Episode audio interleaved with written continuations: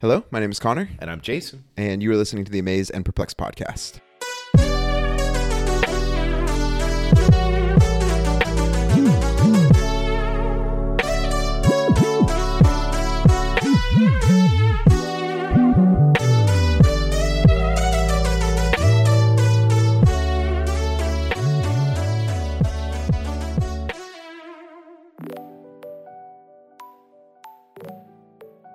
For those that do follow along pretty regularly, you know, we haven't released an episode um, in, a, in a couple weeks, I think. In a bit, In a the- minute, is the yeah. technical term. There we go. So in that bit, uh, I I learned that my wife's mom, who lives near us, uh, has cancer, and so we were down in Houston last week, and then we've got some stuff coming up in October. My whole point in telling you this, number one, I'd appreciate your prayers. Her name is Teresa, so if you'd be praying with us about that.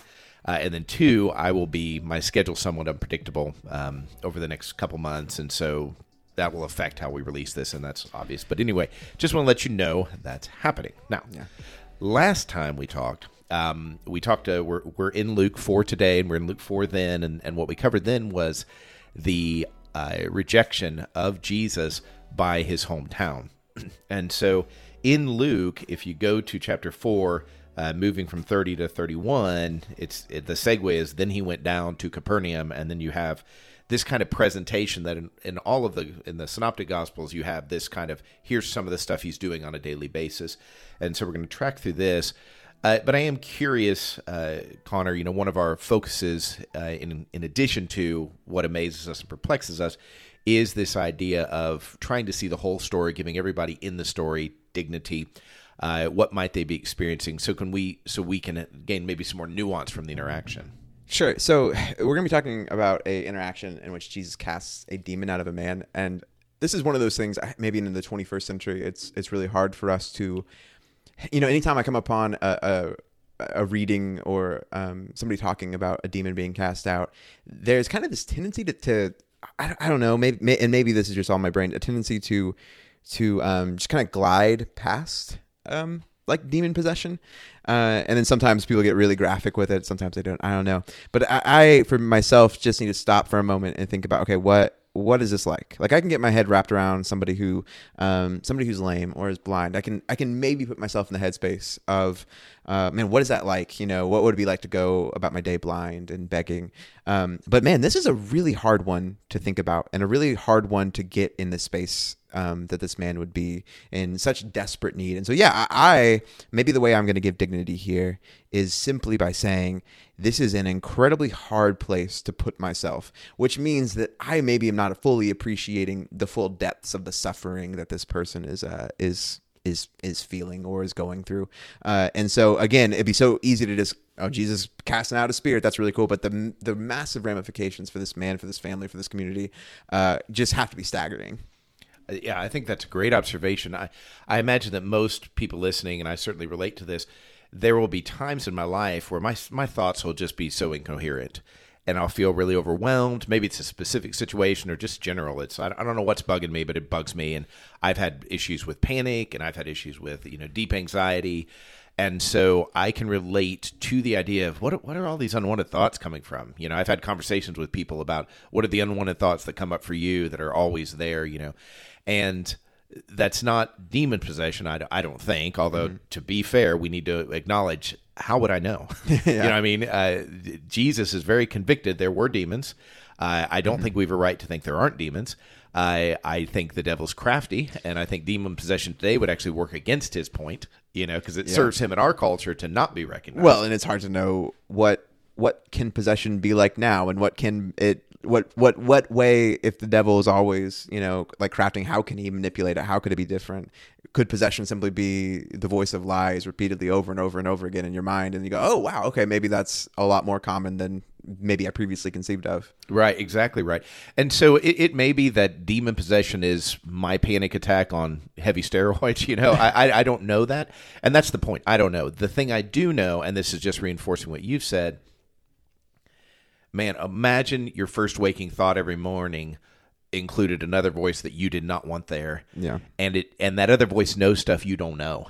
Gosh, um, yeah. because that that would be just crazy time, you know. And sometimes the voice is speaking out of your mouth, and sometimes you're speaking, but nobody around you could know. You know, where's that coming from? Well, and and we have we we know spec- we know some specific people that I, like I've watched some specific people go along this journey of slowly um of slowly maybe succumbing to those succumbing to those voices. And it is utterly heartbreaking. And it is so destructive to not just them but everybody around them um, as these false voices uh, you know are speaking these things into their mind. And so like again whether that would be demonic or not adding on top of that uh, being demonically possessed i just i can't even fathom how um, how destructive it was to him in that community Absolutely, absolutely. So I'm going to jump in there and and set this up. I, I, I do just want to make this point. Jesus has called his disciples. Now he hasn't officially chosen them yet. That's coming in a couple chapters uh, for Luke. But so it's very interesting. Uh, you know, we, we were talking, we've totally focused on this demon possessed man. We've mentioned a little bit of the culture. We don't know if the disciples are there, but that's just a whole other caveat. Can you imagine signing on to this guy? Mm-hmm. And he's now talking to a, a known demon possessed man and it's like oh, jesus calm down that's a that's a dead end right there don't be messing with this you know and yeah. so keep in mind the disciples did not know jesus could heal a demon possessed man up mm-hmm. until the moment he was healed and so i just think of that risk and how that relates. It's not the main point here necessarily but just that risk as it relates to that's good. as i'm watching for jesus to do something in my life i don't know what he can do until it's done you know fully. So beginning there in verse um, 30 31 it says then he speaking of jesus went down to capernaum a town in galilee and on the Sabbath he taught the people. They were amazed at his teaching because his words had authority. In the synagogue there was a man possessed by a demon, an impure spirit. He cried out at the top of his voice, Go away! What do you want with us, Jesus of Nazareth? Have you come to destroy us? I know who you are, the Holy One of God. Be quiet, Jesus said sternly. Come out of him. Then the demon threw the man down before them all and came out without injuring him. All the people were amazed and said to each other, What words these are! With authority and power he gives order to impure spirits, and they come out. And the news about him spread throughout the surrounding area. So I do want to remind anyone listening uh, that what we're encouraging you to do is read uh, read the Bible. Number one. Number two. One way to keep it new is to ask yourself what amazes and perplexes us, and that's what all we're doing. We haven't mm-hmm. structured this. We're not we're not scripted. Uh, we're just simply responding to that prompt of okay, as you look at this interaction, what amazes you, what perplexes you. So Connor, what amazes you? Yeah. So it's been a bit since we last recorded our our last episode, um, but I know we touched upon how Jesus must have felt being chased out of his hometown and so completely, utterly rejected. And so it is quite amazing to me that Jesus just seems to uh, jump right back.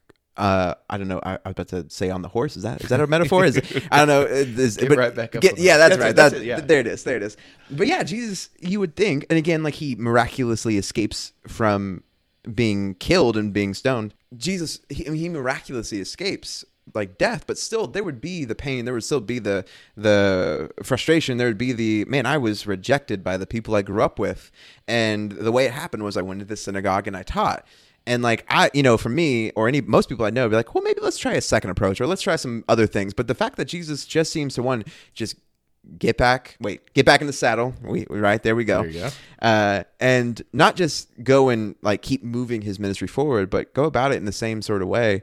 Um, it get you know you just talked about like the disciples don't know that jesus can do something until he does it. You would go like the way humans work is we're always looking for patterns and we go well that didn't work. So now we know let's ad- completely right. adjust. Let's completely readjust. And so like again the people of Jesus' hometown were amazed until he, you know, transitioned into into what he had to say in this kind of second part of of what he was talking about. But still, you would go, okay, well, maybe let's think about a different action plan in terms of what this is going to look like. And yet, Jesus seems to be, no, this this is what we're going to do. Where you'd go like, well, the evidence says Jesus, we need to kind of have a second. Uh, we have need to have a second, a plan B, if you will. You're yeah, you're exactly right. I I don't I hadn't even thought about that. Uh, it, it, the other thing is in the same way that the disciples don't know what he can do before he does it i'm asking myself does jesus know what he can do before he does it mm-hmm. you know it, it, it, goes back to our study of elijah that thought of when he said fire was going to come down clearly he had faith But had he been on his own calling fire down to, you know, build his confidence and this work in front of a crowd, like there's hardly anything we do in front of a big group of people that we don't do a million times alone to make sure it'll go right. That's true. And so he you're exactly right. He he has the exact same approach. He goes to the place and he can't even get to the healing in his hometown because the questions start immediately and then the anger and you know, this kind of thing. So he's now like I would assume he's saying, "Well, I would have done this you know, at my hometown, but they didn't even let me get to the part where I'm healing people and this kind of thing. So that that is fascinating, and the amount of faith it would take. Yeah, and that that makes me even think of another like corollary in terms of like how we think of ourselves as church people is how often do we stand in the way of healing or stand in the way of progress or stand in the way of God making a move uh, in our midst because we get so um, we get so scandalized by something. We get so um, bogged down in the minute details, or we get so um, we get so affronted that God could do something in a different way than He did before. And yeah, I just I love your point that Jesus' hometown missed out, could have possibly missed out on the healing that this town gets. And you go, man, do we do that now, whether it be personally or corporately in a, in, in a church gathering? Um, do we allow ourselves sometimes to get so uh, caught up or scandalized that we miss out? Yeah, that's that's a complete reorienting of my perspective, and it's it speaks of what has been happening in my life, but also I think what continues to happen is my question would naturally have been, or at least I've trained to have that question. Okay, Jesus just said these words. So if I'm back in his hometown or any place, including this place, Jesus said these words. Is he right? Mm. That would have been my primary question because that's how I went to church. Is this right? Did they do that right? Did he say that right? Was I treated right? You know, that'd be the main question. And Jesus, his mode is that's not even a relevant question. It's really odd. Mm-hmm. Um, it, it's so I'm now I'm thinking, what is the relevant question? One way to articulate it is, God, what do you want to next? How how do you want this to go next? You know, mm-hmm. and that's a totally different way of living your life than saying, is this right? Because is this right leaves control in my hands. That's good. Well, and even eh, part of it goes, is the question is is what is right? Are we so both in both these settings we get we get initial amazement at the teachings that Jesus is bringing um, and then we we we don't we get more specific teaching obviously with his hometown but I wonder like when we think about we're trying to evaluate whether something is right um, is our prime evaluating tool words or is it fruit and sometimes fruit comes from words. Sometimes like the like fruit can be the actual words that somebody says. But I think about like, you know, there are things that have been said to me or I've heard said that my initial gut reaction was like, oh, I can come up with example A, B, and C for why that's incorrect or why that's not what the Bible's teaching or why that isn't isn't that. But then I notice the fruit of that person or I notice the fruit of the teaching that I had espoused and it, it caused me to then go look and go oh okay maybe reevaluating scripture because i realized oh the fruit of the thing that i held the doctrine i held to so strongly is leading to a lot of death and decay and the fruit is rancid and terrible. And actually when you begin to, when i actually dive in deeper and it goes oh wait you see here's what i think the bible is actually communicating and then i see the fruit of people who like and so again it's not a one-to-one comparison but i, I do think for me the question of is what is being said right i think it's important to think about like does this jive with what God God reveals in His Word. What Jesus says is true. But I think the also important thing to go is like, hey, what what is the fruit? What is this? This person is making these claims. What is the fruit of of the evidence of the truthfulness in their life? Okay, so this this may make it even worse. You're gonna you may have to clean this up even more. I don't know, but but it's this idea. I have to remember that everything I believe about the Bible is not the Bible. It's my interpretation of the Bible. Mm-hmm and I say that if you think, well, that's not right. If you're hearing this thing, that's not right. I'm like, think about your 10 year ago self you know did they do you believe some things now that you didn't believe then has the bible changed were you reading the same book i mean if you've ever been reading a verse and said i never saw that before that's acknowledging that the bible didn't change your interpretation changed as you know god better mm-hmm. and as god teaches you more so if that's the case i can't say well, my interpretation 10 years ago was not good. I mm-hmm. wanted to know the right things then, yeah. and I was understanding it to the best of my ability and now i know new things and hopefully better things or and more refined things. Yeah you give dignity to the 10 year old version of yourself. That's exactly right. I'm not standing in judgment of my yesterday self. I'm simply saying man god give me this. So the the and i want that to be really clear. It's not that we're saying oh right doesn't matter. No we're saying right the, the way that jesus is demanding his apostles to follow him and they're not called apostles yet you know But the way he's saying, he said, I want you to trust me more than you trust your own interpretation. Yeah. The, the truth of the matter is, when he was speaking, I hate to dip back into the last episode so much, but but it is true. The people were standing around, and it's reason, keep in mind, we see him as Jesus, Son of God. He's still this guy they knew. All they know is he taught something amazing. The way he taught, there was something distinct from the way the other rabbis taught. It's a very reasonable question to say, "Hey, we know your dad. Like, like you're you're saying stuff that says, you know, it just doesn't jive. Like, we know your family. You're from here." And for Jesus to immediately go and say, "Yeah, God, you guys have always had trouble accepting the truth, unlike these other people who they uh-huh. thought were evil." So, I mean, if if if somebody would come and teach today, and they're like, "Look, I am from God," and you're like, "I know your parents. Calm down," you know. And then he and then he immediately answered with, "Well, God's always loved the Catholics more than He's loved you Church of Christ people." You know what I mean? Or or mm. God has always loved the the Muslims more. I mean, Yeah. it's it's hard to imagine what would be the equal offense because to tell a Jew that the Gentiles were receiving more of God's favor, I'm going to go ahead and submit to you. That's more offensive mm-hmm. than to say, well, the Muslims have been receiving more of God's favor than you have, Christians. You know, and if if God in flesh comes and says that to me, is it right? It's not going to get that done because mm-hmm. I'm judging from my knowledge base. Yeah. But if I tell myself, no, I'm judging from, quote, the truth, that assumes I know the fullness of God. I mean, it's such a arrogant statement. Well, and it also it assumes that not only do I fully understand and comprehend the majesty of, of God and his plan, it's saying I understand it in this moment, which is a radical thing to say. It also means it, it, it precludes the ability for growth in the future. It precludes the ability like from saying like I could possibly um, God could possibly show me new things or, or more things or better things. Um, and that God's will for me is to have his plan completely revealed to me in this single moment right now. When you go, God has never worked like that in like a single moment of scripture. That's never how he's been. And yet we have the arrogance to go, okay, but we're here now. So like we've, we've completely got it. Yeah, it's like that. That is it. And you know, to the person that that struggles with, well, this is devaluing Scripture.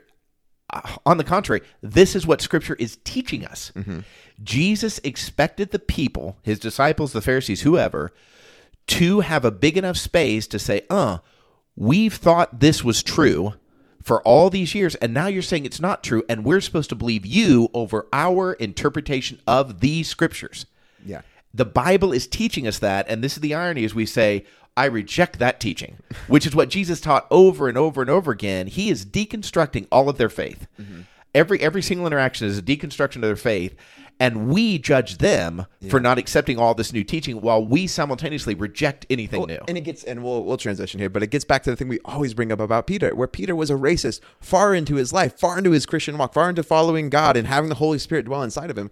And you go, okay, like that, there, like that reality that that Peter, when Jesus died on the cross, and suddenly Peter is at the head of one of, this massive new movement, um, he still has grave character flaws. He completely misses out and completely doesn't see it. And you go, okay, we can we can make a personal judgment about Peter in that moment if we really want to. I'd be careful about casting stones. We could also say, okay, there's something incredibly powerful to know that Jesus not only knew these character flaws of his disciples, not only knew that they didn't fully understand the plan or the or the breadth of all that he was doing. Um, it was an like it was an active choice. It wasn't something that Jesus stumbled upon. He didn't actively give him every step they were going to go on for the rest of their lives. This was a part of what Jesus was was doing in their midst, um, and it was a it was a feature, not a bug.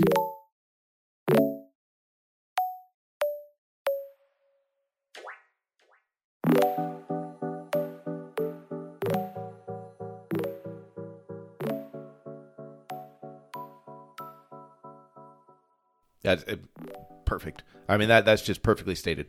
So yeah. I So mean, I- what amazes you? I could give you 20 more minutes, but I will shift.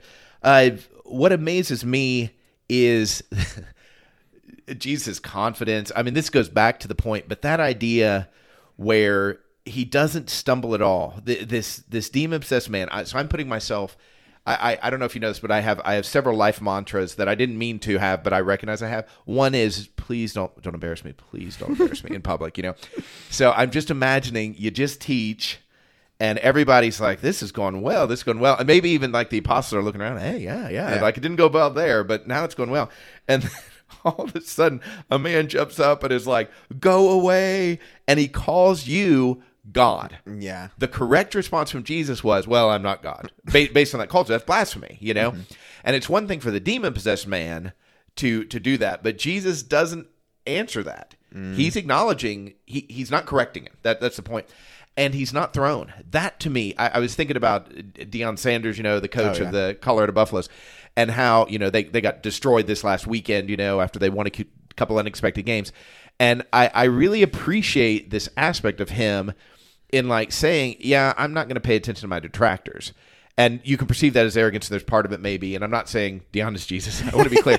but it, but as I watch that, I'm like, huh, I really struggle with that. Mm. I really, I don't know if Deion's doing the right thing or the wrong thing. I don't, I don't know anything about that. I'm simply saying I really struggle with feeling convicted. I'm doing the right thing.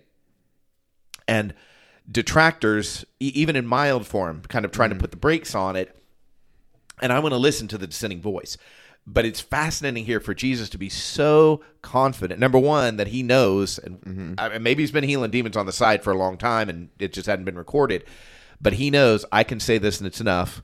You know, which that raises a whole different question of how did he know beforehand what he could and could not do? You know, Yeah. But but that is enough, and then to just keep moving, like it's it's you know the demon threw the man down before them, and all came out, and all the people were amazed, and and they're all speaking, and I'm like, it also amazes me a little bit. Jesus doesn't make this a new talking point. Yeah. You know, So it, I think the thing that jumped out to me when you were talking was where does the confidence of Jesus comes from? And I think you could easily be like, well, it comes from the fact that he's God and that he has direct connection with the Father and the Holy Spirit. And I think you'd be correct in that assessment. But I also go like, if Jesus was fully human, then where where did the where when he was feeling the actual feel like in his brain when he was feeling confidence, like where did that come? It, where did that come from? Because when I feel confident about something is when I've had prior success in it. Like very rarely do I ever attempt a new task or go about doing something um, for a second time and feel really good about it when I failed the previous time. Like that just doesn't that doesn't happen for me.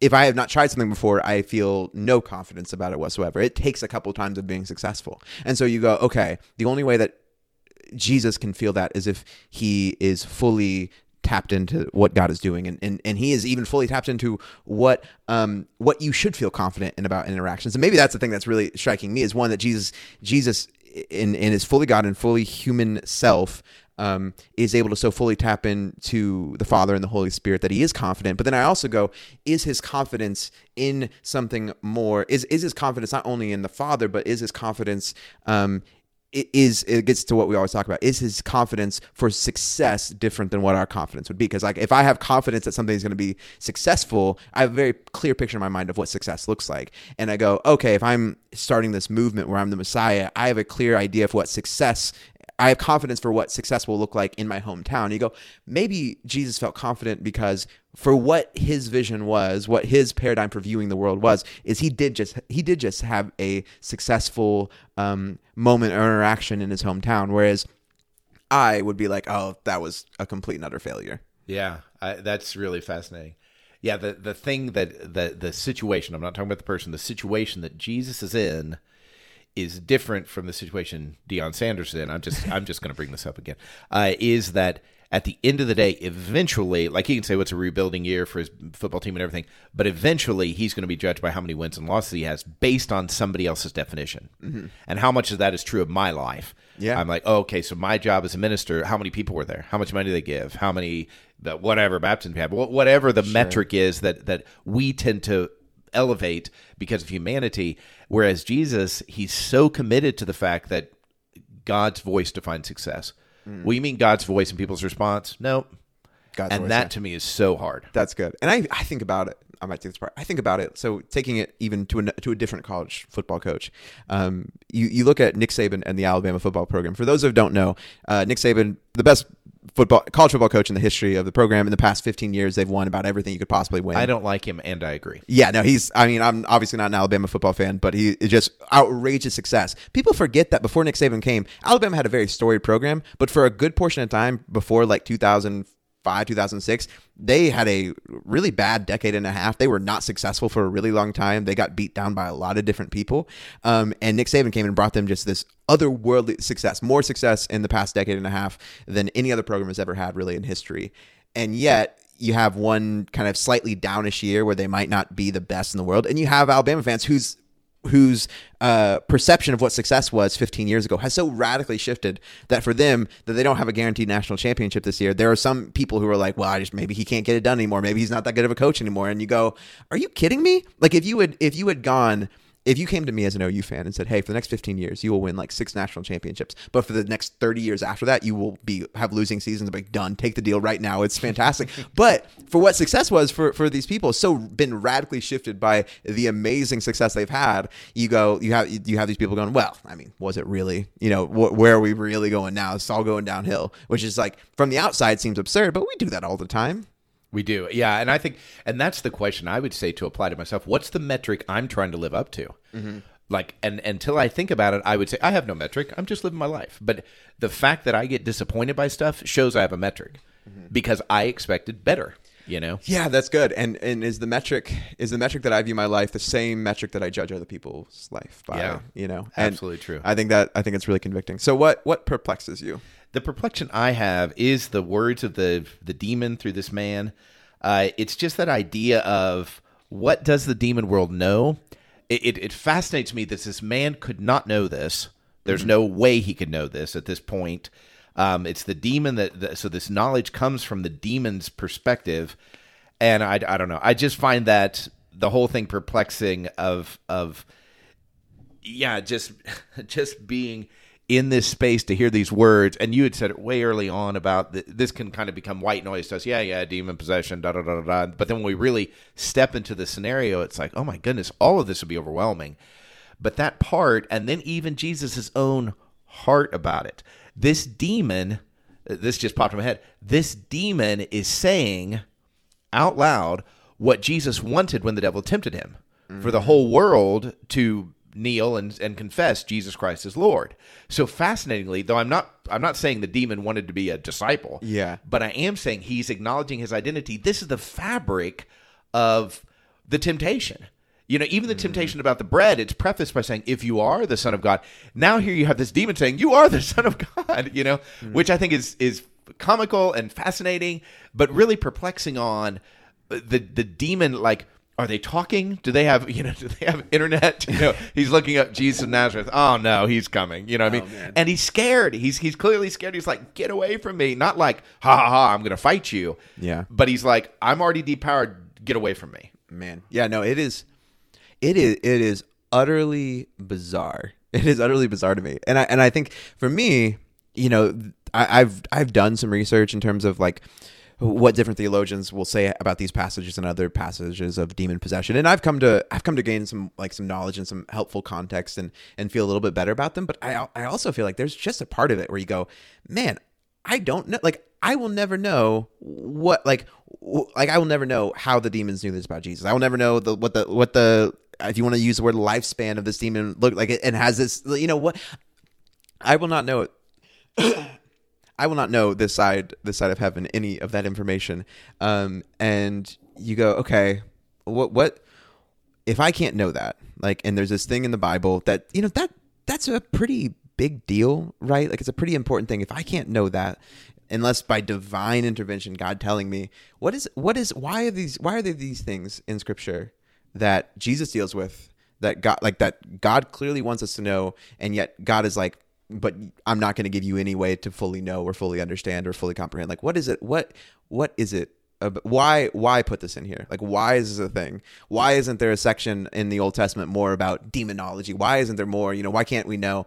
Um, and I can come up with some reasons, but I, I am left in the place of like, okay, there's something there's something to be said about about um, about the mystery here and what we do with mystery. Absolutely, yeah, and, and that if if I come to you and I'm like, "Hey, I want you to change your life dramatically." Obviously, you know, beyond the, you know, who am I to ask you to do anything questions, but it's like, "Okay, tell me about this life and tell me where this goes and how it affects what about this, what about that?" Jesus seems to feel no compulsion to describe this either to the disciples or to us. I mean, we we know things and we know a lot of things, but there's a ton we don't know, including this subject of when Paul writes that our enemy isn't us, that's a shocker because mm-hmm. I only thought my enemy was us. and then he's like, no, your real enemy is the spirit world. I'm like, Well, okay, well then tell me about it. Like I at least need a book called "Here's the Spirit World," you know, because then I'm left with, well, is Harry Potter the Spirit World? Is, you know what I mean? Is is Ouija board the Spirit World? Like like what are we talking about here? And, and I'm I'm being facetious a little bit there, but the truth of the matter is we don't know hardly anything, you know, except that God, Jesus, Holy Spirit, the righteous Bible believe there was a devil, there was this enemy, there's this big spirit world that is really. I mean, Ephesians three ten says the spirit world is being taught by us about the manifold wisdom of God. I'm like, what? you know, I mean, that's just bizarro.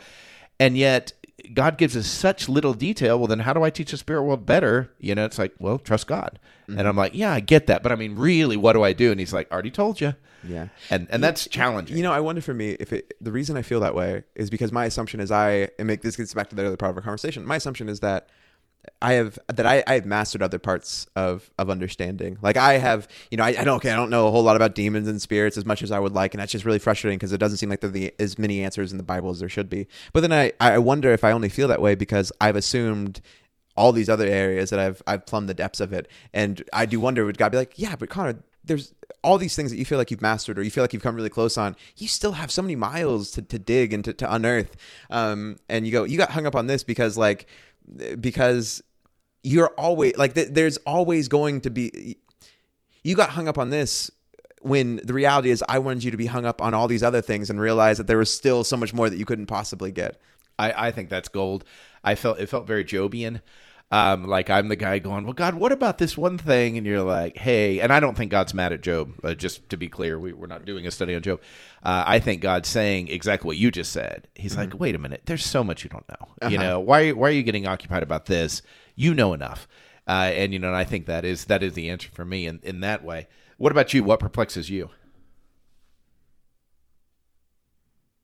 Yeah, so I, I think simply, and it wasn't what perplexed me before, but your point at the very beginning of this really stuck out to me about um, about the fact that, or maybe it was my point or your point, I don't know, the fact that uh, that Nazareth missed out on this healing, and you go, man, how long did this man suffer? And how many spirits are out there? And, and again, this this gets to maybe a general problem of evil and suffering and pain and illness. But I just go, wow, like the way this town reacted to Jesus um, could have condemned this man to a further life of the suffering, and the way they did act saved him in a way. And you can you Wow. could you know you could say, oh, maybe Jesus was going to do it no matter what, or maybe if they reacted badly on the way out, he would do this. But the way we have it here and now, we get this direct knowledge of Jesus healing and Jesus is casting out a demon, and you go, okay, that responsibility that the way I act and the way I live can save or condemn and can heal or not heal um, is so pre- that responsibility is so preposterously I don't know if misplaced feels like it, it, it Yeah. just it feels like man that's too much responsibility god that's too much to put on not even just me as a person but that's too much to put on this community it's too much to put on whatever um, that an individual's life could be so and again well of course connor because you see that, that that's the case with so many different people not just with demon possessed but that's the case with so many different people that we maybe the answer is we have so much more responsibility to so many other people that we pretend like we don't have i, I don't know but you just go but why did you set it up that way god that's so the, the responsibility is so astounding and so preposterous that i am just left i'm left a little overwhelmed I I feel that. I feel that. Yeah. It, so if you flip it, it's like okay, who? Yeah, I think it's ridiculous to assume there weren't sick people or demon possessed people in Nazareth. You know, where where he got rejected. And I just want to make sure these this is clear. So maybe I'm connecting dots that don't need to be connected, but this is clear that the basic setup of both these situations are the same. He comes in, he teaches synagogue. They hone in on what he taught at Nazareth. They don't tell us what he taught here. Um, and the assumption is because they make such a big deal of this is hometown that these people don't know his history. Mm-hmm. So who's to say he didn't do the exact same verses, you know, kind of thing, and they don't have that response. But yeah, I mean, I mean, basically the the proposition is is the thing I'm doing now, the way I'm responding on now, keeping somebody. Let, us make it super personal. Is there somebody physically hurting that's listening to this podcast mm-hmm. that I am either helping God's healing get to them or standing in the way of God's healing get to them, based on am I really trusting God with this? You know, because the problem that the the the rejection wasn't the problem. The problem was the people's hearts towards God back in Nazareth. You know, they could have easily processed this question. Hey, Jesus, can you help us understand? Because obviously we've known you for a long time. Tell Mm-hmm. us more about this. But instead, they immediately moved against him to kind of shut to shut him down. I know we're amazed, but we know this guy. Like Mm-hmm. Yeah. this, is, and I think I do the same thing when I'm like, hey, but I know God. You know, or or back to what your previous comment good. was about about. Well, I know these. I may not know this, but I know this. And I'm like that. That really does crank up the responsibility. You mm. know, i- if I start to entertain the thought, and it, it still it still fits in. The answer here isn't figured out. The answer is to trust God. But I think mm-hmm. once I there, there's a part of me that entertains the thought I can know this material well enough. I'm not suggesting that I'm thinking I don't need God. But how many times have you been in life and you're like, what can I pray about for you? I don't need anything. What you're functionally saying is, I got this. Yeah. You know, and and I'm just like, the truth is, when somebody asks me what what I can what they can pray about, I really have a bazillion things to tell them all the time, and it's not important whether I tell them that. But I better be acknowledging I'm in desperate need of, of God's intervention every second of every day, or I run into this aspect of am, am I somehow shutting down something that God may want to do in my presence? That's so good. Yeah, and I think I- think for myself, what I'm taking away from this is I just need to recognize that um, sometimes my assumption of my own brilliance or my own sufficiency um, not just limits what I can do in connecting with God, but also limits other people I know. Um, and so I need to be, you know, I, I feel very comfortable saying concretely that Jesus Christ Son of God and that He died and rose again and that I am made right with God. But man so much of the other stuff that i that we i hold up as i've got this firm full and I, again i don't even think i have a full grasp of what what what those statements i just made. I don't have a full grasp of all that means for everybody and even probably for myself. But i go okay when i make when i make statements or when i um, am talking to people um, and they're talking about their spiritual life or they're talking about their spiritual thing so often my initial um, desire and again I, i'm good at the i'm better at this so i don't i don't do it. My initial desire is always to jump in is always to make sure to always clarify to always bring up a distinction to always um, even even if subconsciously bring somebody to a point of having to make a make a decision or make a distinction. Um, and i go man um, i operate so often when i talk about god from a place of not being sure in God, but being sure in my knowledge of God. And I need to move into a space of being sure of God and less sure about um, my fully abil- full ability to comprehend all of His plans. Uh, yeah, I as with almost every study, this certainly ended up different than where I started. I, I thought we are going to have a very interesting conversation about this demon possessed man and and Jesus' confidence, which we did. But really, it does come down to, Uh, which I I love this, is that I'm I'm in that crowd all the time, you mm-hmm. know, and I get I my choice matters. It doesn't control things. I'm I'm not big enough to defeat God's plan for a person. I do get to choose how much I'll participate in that plan. And that is that is sobering, humbling, and and also exciting as long as I say this is not me doubling down on my energy. This is me choosing to trust more, if anything. That's good. Grace, peace, and love.